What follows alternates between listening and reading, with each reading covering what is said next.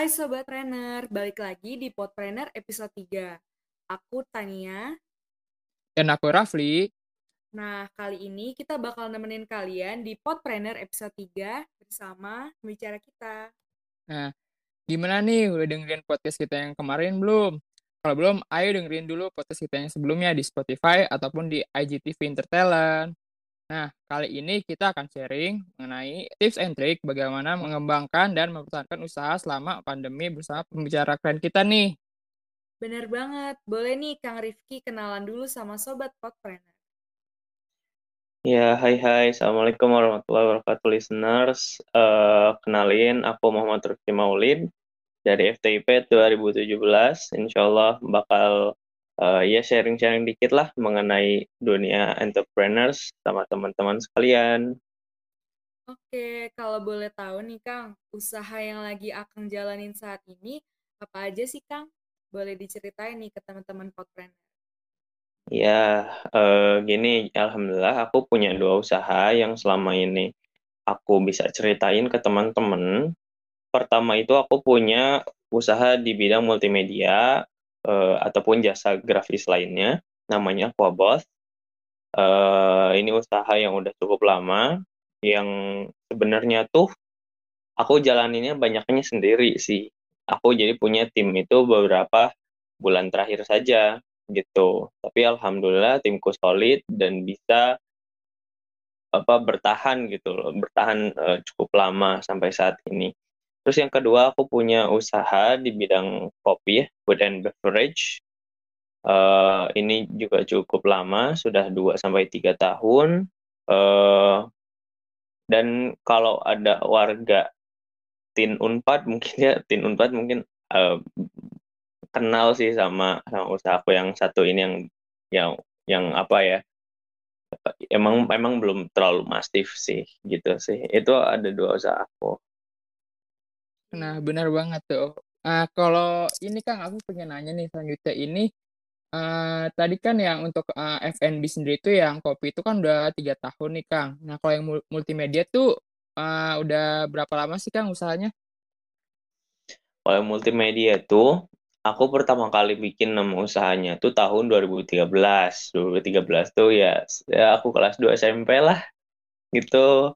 Nah, uh, cuman memang aku ngerekrut timnya itu ya eh, tahun 2020 gitu. Tahun 2020 aku baru ngerekrut tim eh, sehingga ya kalau bisa dibilang sih baru jadi usahanya tuh ya baru sebulan gitu. Eh sebulan, setahun.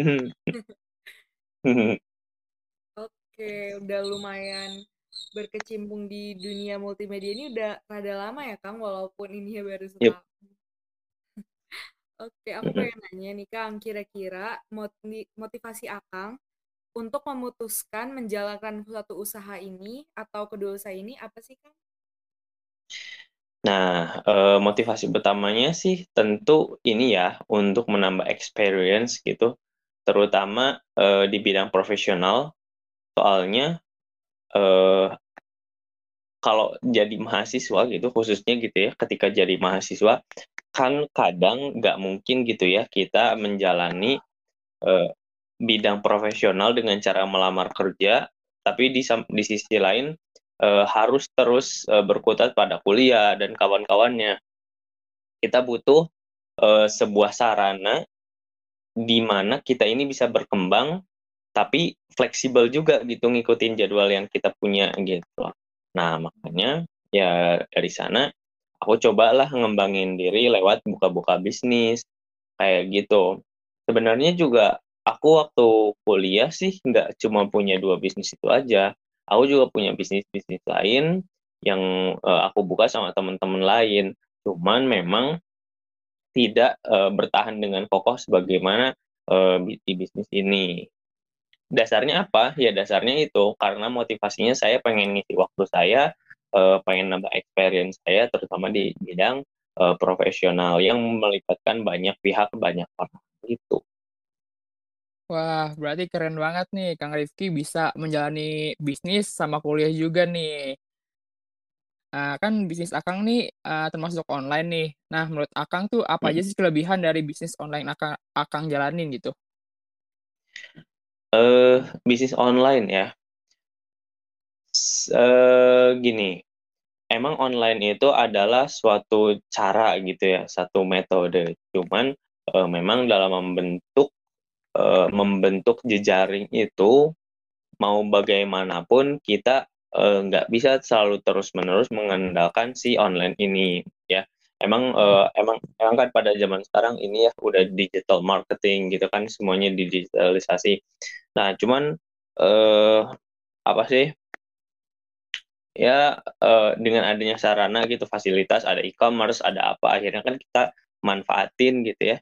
Akhirnya kita bisa manfaatin uh, keberadaan si e-commerce terus di sosial sosial media hasil orang-orang yang tadinya nggak kita jangkau gitu ya. Orang-orang yang tadinya nggak kita jangkau gitu yang kita nggak expect gitu bakal tahu ten tentang bisnis kita eh ternyata mereka melakukan transaksi gitu loh artinya apa? Artinya dengan adanya si ini ya dengan adanya si online online ini baik itu online shopnya maupun online platformnya nah ini tuh bisa uh, membuat jangkauan dari usaha kita ini lebih luas gitu reach-nya itu bisa lu lebih luas. Meskipun memang pada uh, pada apa ya pada praktiknya kita jadi nggak bisa meraba gitu kita tuh udah sejauh mana gitu dalam menjauh orang menjangkau menjauh menjangkau orang gitu. Kita nggak tahu nggak apa nggak nggak begitu tahu. Tapi it's worth kok gitu. Selama menaikkan jumlah transaksi kan kita bisa aja nanya gitu kan. Uh, jadi uh, apa ya namanya ya nggak nggak terlalu meter lah. Uh, kita harus tahu dia dari A dari Z latar belakangnya A dari Z gitu kan ah nggak nggak nggak perlu tahu yang penting kan transaksinya terus bertambah dan bertambah gitu dari adanya online ini. Oke berarti secara nggak langsung online juga memberikan manfaat yang lebih juga ya Kang di bisnis Akang. Iya, gede banget parah itu manfaatnya. Oke, di sini aku mau nanya juga nih Kang. Kan kira-kira sebenarnya kalau dilihat bisnis Akang ini juga udah lumayan berkembangnya ya lumayan lama lah ya beberapa. Apa sih Kang yang Akang lakuin untuk mengembangkan usaha-usaha Akang ini? Uh, sebenarnya banyak sih ya. Pasti kalau kalau anak uh, industri biasanya tahu sama yang namanya POACE gitu, planning, organizing, uh, actuating, controlling, evaluating and continuous improvement gitu loh. Uh, cuman uh, kalau uh, di ditilik lagi gitu ya yang secara substansial uh, yang saya yang saya yang saya lakukan intinya ada uh, kon, uh, apa ya namanya ya, porosnya tuh ada di design thinkingnya gitu loh. Ya uh, bagaimana cara kita uh, mengatasi berbagai masalah yang baik itu kita adopsi dari penemuan kita di lapang gitu. Artinya terkait dengan permasalahan-permasalahan yang uh, dimiliki konsumen udah itu kita convert ke service yang pengen kita tawarin ke konsumen itu baik itu dalam bentuk produk ya kayak misalnya produk kopi aku ataupun dalam bentuk jasa gitu. Kayak misalnya ya uh, si Aquabot ini gitu. Akhirnya ya meets gitu loh. Ketemu antara permintaan dari konsumen itu uh, terhadap eh, terhadap ya apa apa apa, uh, apa produk atau jasa yang bisa kita tawarkan buat mereka. Maka akhirnya ya terjadilah transaksi nah usaha itu ya kalau aku rasa sih ya usaha itu ya akan berkembang sesuai dengan si transaksi itu. Maka uh, makin banyak aku mencoba untuk berempati dengan customer-customer aku uh, makin banyak terjadi terjadi transaksi untuk uh, perusahaan aku ataupun uh, usaha-usaha aku ya berarti uh, otomatis akan makin berkembang deh usahanya gitu. Konsep berpikir kami sih di gitu ya. Hmm. Wah keren banget nih Kang Rifki cara apa marketingnya terus ngembangin usaha-usahanya juga nih kan nah kan zaman-zaman sekarang ini kan COVID masih berkelia berkeliaran lah kita bisa bilang nih. Apalagi uh, Kang Rifki juga punya bisnis F&B. Nah, sama pandemi ini, uh, Kang Rifki pernah nggak sih ngalamin struggle uh, ke usahanya sendiri gitu selama pandemi gitu? Wah, kalau selama pandemi sih kerasa banget. Apalagi waktu awal-awal pandemi gitu ya. Waktu awal-awal pandemi tuh kayak bingung gitu loh. Hmm, misalnya F&B gitu. Eh orang kan takut ya. Orang tuh kan takut gitu loh mau produksi eh gimana ya? mau nerima makanan dari orang yang nggak kenal tuh takut pasti uh, meskipun dari tetangga sendiri nggak sih dari tetangga sendiri juga pasti ah ini dia cuci tangan gak ya sebelum masak? Gitu. Ini dia uh, jangan-jangan dia lagi batuk-batuk gitu di rumah gitu kan. Tidak tersanitasi dengan baik gitu lah pas masaknya tidak higienis lah apalagi apalagi ya bilang usaha-usaha ini yang yang gurem-gurem gitu nggak jelas gitu asal usulnya gitu ya. Nah eh, makanya pas awal-awal sempat sulit tuh sampai satu saat kita ngelihat gitu bahwa eh, apa tuh namanya ya kayak dinas UMKM gitunya lah ya. Dinas UMKM tuh ngasih kayak pedoman untuk uh, produksi higienis gitu. Kayak eh ternyata gampang juga ya. Yang penting uh, cuci tangan dulu gitu ya. Terus kita pakai masker terus uh, make sure bahwa materials yang kita gunain tools-toolsnya juga udah dibersihin dengan baik ya selama itu dilakuin ya it's okay gitu loh untuk ngejalan bisnis. Dan jangan lupa dikasih seal gitu yang lupa. Ya kita memastikan bahwa uh, barang yang kita jual ataupun uh, apa kalau aku ya kopi gitu. Kalau kopi yang aku jual ya sampai ke tangan konsumen itu tanpa melalui sentuhan-sentuhan dari orang lain dari pihak lain gitu. Tanpa ada kontaminasi pihak lain gitu kita harus bisa make sure itu. Ya makanya uh, sejak pandemi itu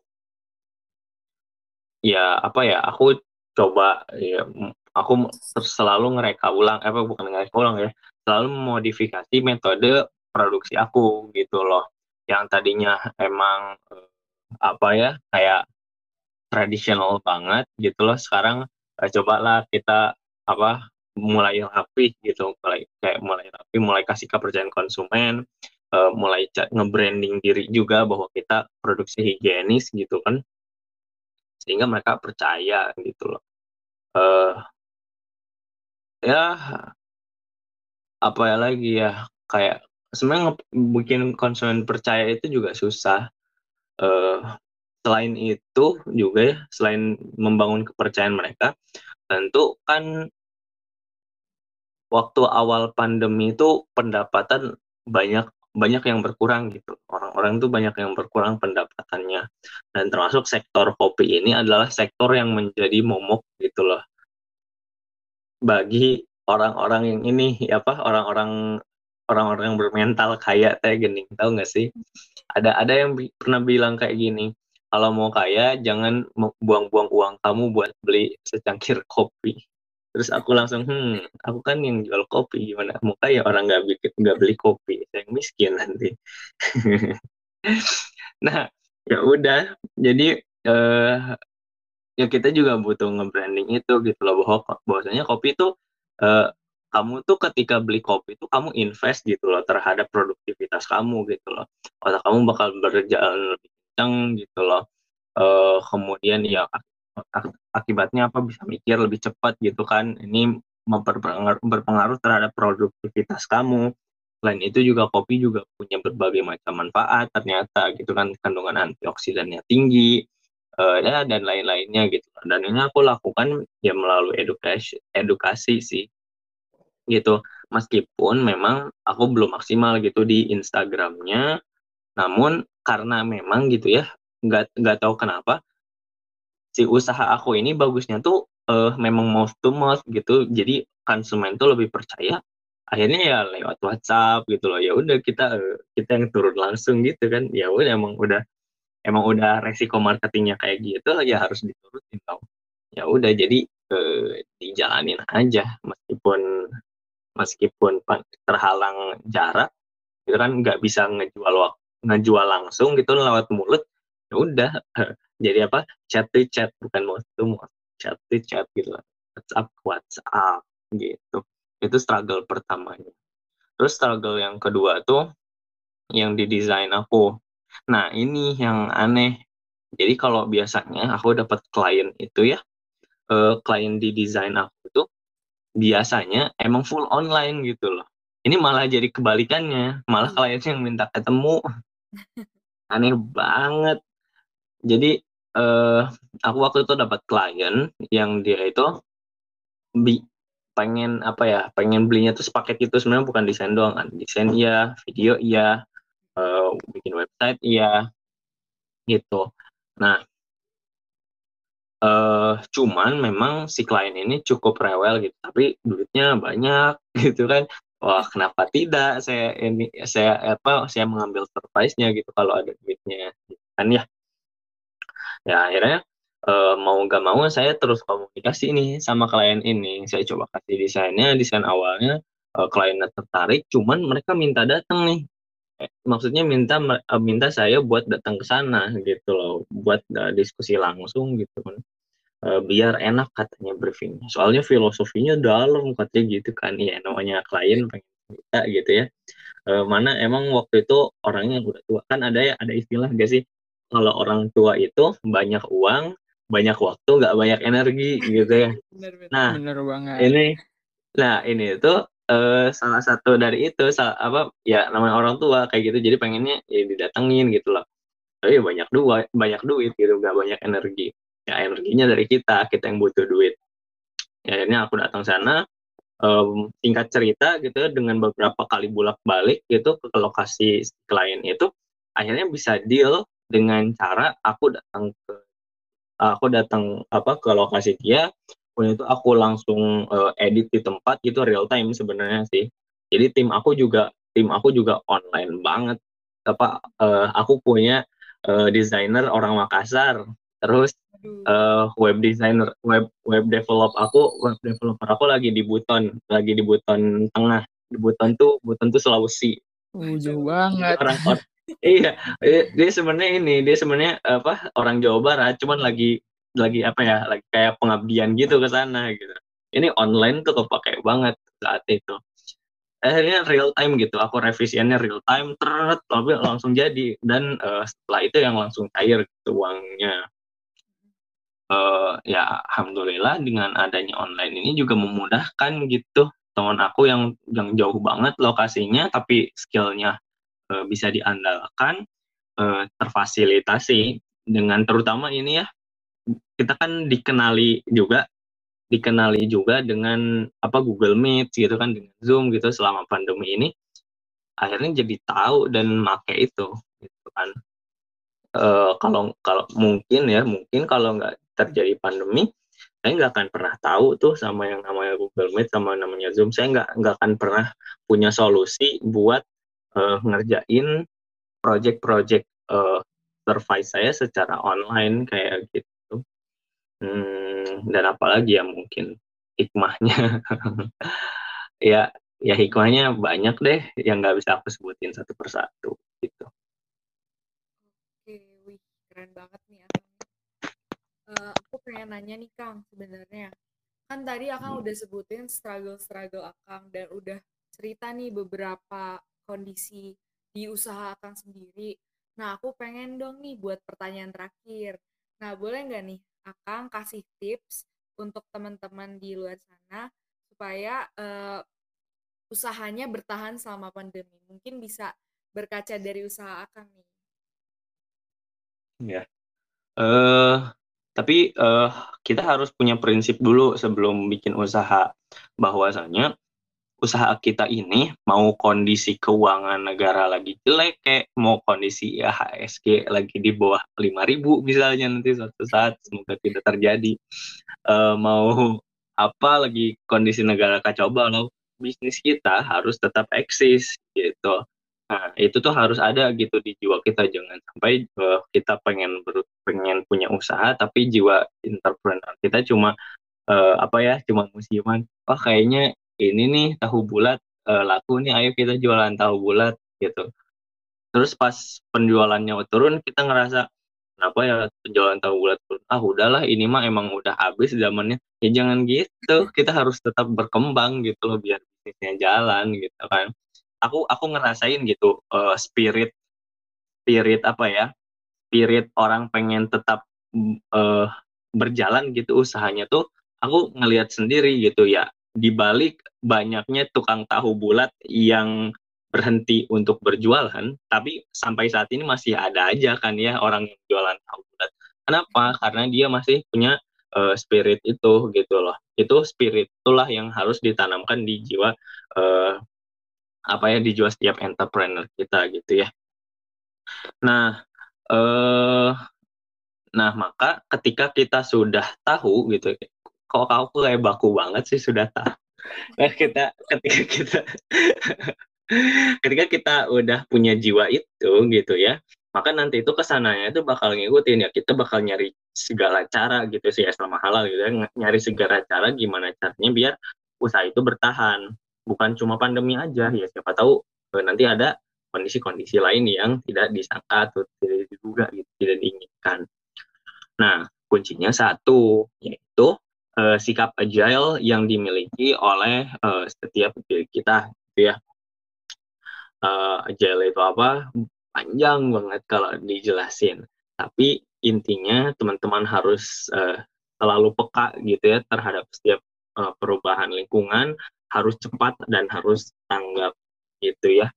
Uh, artinya respons teman-teman itu harus uh, bagus gitu loh, namanya entrepreneur gitu kan.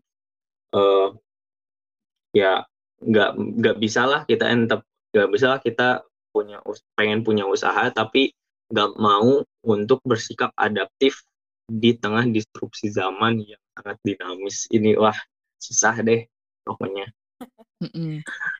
Pokoknya intinya kalau mau jadi pengusaha atau entrepreneur nih harus punya semangat sama pantang menyerah kali Kang ya. Benar banget. Gini teman-teman juga harus ngerti bahwasanya uh, usaha teman-teman itu kalau misalnya besar gitu ya, kalau misalnya besar itu bakal bermanfaat banget buat orang banyak, bakal menghidupi banyak keluarga. Bayangkan kalau misalnya uh, perusahaan teman-teman itu di perusahaan teman-teman itu di mana teman-teman itu sebagai orang yang paling penting di sebuah perusahaan tiba-tiba males gitu ngejalanin perusahaan. Tiba-tiba nggak mau gitu ngelanjutin usaha nggak mau gitu untuk uh, berkembang gitu loh. Akan ada banyak orang yang tidak terhidupi akan banyak akan banyak keluarga yang tidak terhidupi karena kemalasan teman-teman. Maka teman-teman harus uh, balikin lagi ke noble purpose yang teman-teman bikin uh, sebelum usaha itu berdiri gitu loh. Apa, apa artinya? Uh, atas landasan apa sih tujuan mulia apa sih yang teman-teman ingin capai dalam uh, membangun usaha itu teman-teman harus ingat-ingat lagi gitu loh ketika uh, terjadi disrupsi-disrupsi itu gitu loh sehingga uh, kita bakal tetap fight gitu loh. kita bakal tetap fight meskipun ya kondisi sedang tidak bersahabat seperti itu ini mungkin itu sih dikit banget dari aku gak bisa banyak banyak Nah, hmm. Terima kasih banyak juga kan tadi udah pertanyaan terakhir tuh Kang. Nah, mungkin kita juga mau ngucapin makasih nih ke, uh, ke Kang Rifki udah ngasih tips and triknya juga. Terus tadi uh, gimana survive di pandemi, terus uh, apa ya bisa dibilang tuh motivasi juga ya sekalian gitu. Nah, mungkin uh, Kang Rifki bisa nggak nih ngasih quotes untuk uh, sobat trainer yang lain nih apa gitu loh? Ya, uh, kayak quotes gitu ya, yeah, atau atau mungkin saran penutup atau closing statement mungkin gitu ya? Iya, mungkin ya closing statement lah bisa dibilang kayak gitu. Ya, uh, ya teman-teman, negara yang maju itu negara yang di mana populasi penduduknya dua persen lebih uh, lebih dari dua persen penduduknya itu ini ya adalah pengusaha gitu loh. Dia punya usaha. Sementara Indonesia itu belum sampai 2%. Kebayang nggak sih Indonesia punya 250 juta, betul? 250 juta betul, penduduk. Betul, betul. Tapi nggak sampai 2 persennya yang jadi pengusaha gitu loh. Kita nih mahasiswa gitu ya, energinya masih banyak, idenya masih banyak, terus relasi juga bisa dicari gitu kan uh, deket gitu loh sama akademisi artinya sama dosen deket gitu kan sama petani bisa lah. Petani gampang. Apa tinggal cari gunung tuh ada petani pasti. Ya, ke petani gampang ke pemerintah pemerintah banyak banget uh, men, men, apa menyelenggarakan sosialisasi sosialisasi. Apalagi via online pengumumannya banyak banget. Uh, ke mana lagi? A B C G bisnis bisnis gitu kan. Kita kalau mau PKL kan pasti ke perusahaan-perusahaan gitu ya ataupun komunitas. Siapa sih mahasiswa yang nggak punya komunitas gitu kan? Ya kita itu adalah sosok yang eh, apa ya bisa dibilang komplit gitu loh. Bisa komplit kalau misalnya mau komplit gitu loh. Bisa dekat uh, bisa bisa menjangkau berbagai macam uh, stakeholders gitu ya. Ketika jadi mahasiswa gitu loh. Mahasiswa tuh bisa bisa gitu dekat ke stakeholders stakeholders itu ya maka harus dimanfaatin nih buat teman-teman buat membangun si wirausaha itu buat men menghubungkan antara kelima stakeholders ini sehingga bisa berkolaborasi di dalam bisnis teman-teman gitu loh. Jadi eh, artinya apa? Selain teman-teman menambah jumlah wirausaha, eh jumlah wira, men, menambah jumlah pengusaha di Indonesia, teman-teman juga nanti misalnya punya tujuan mulia untuk menghidupi banyak orang, membuka lapangan pekerjaan bagi uh, mungkin teman-teman kita yang kurang beruntung, yang yang apa ya namanya, yang kurang termotivasi ataupun kurang ide untuk mengeksekusi bisnisnya gitu ya.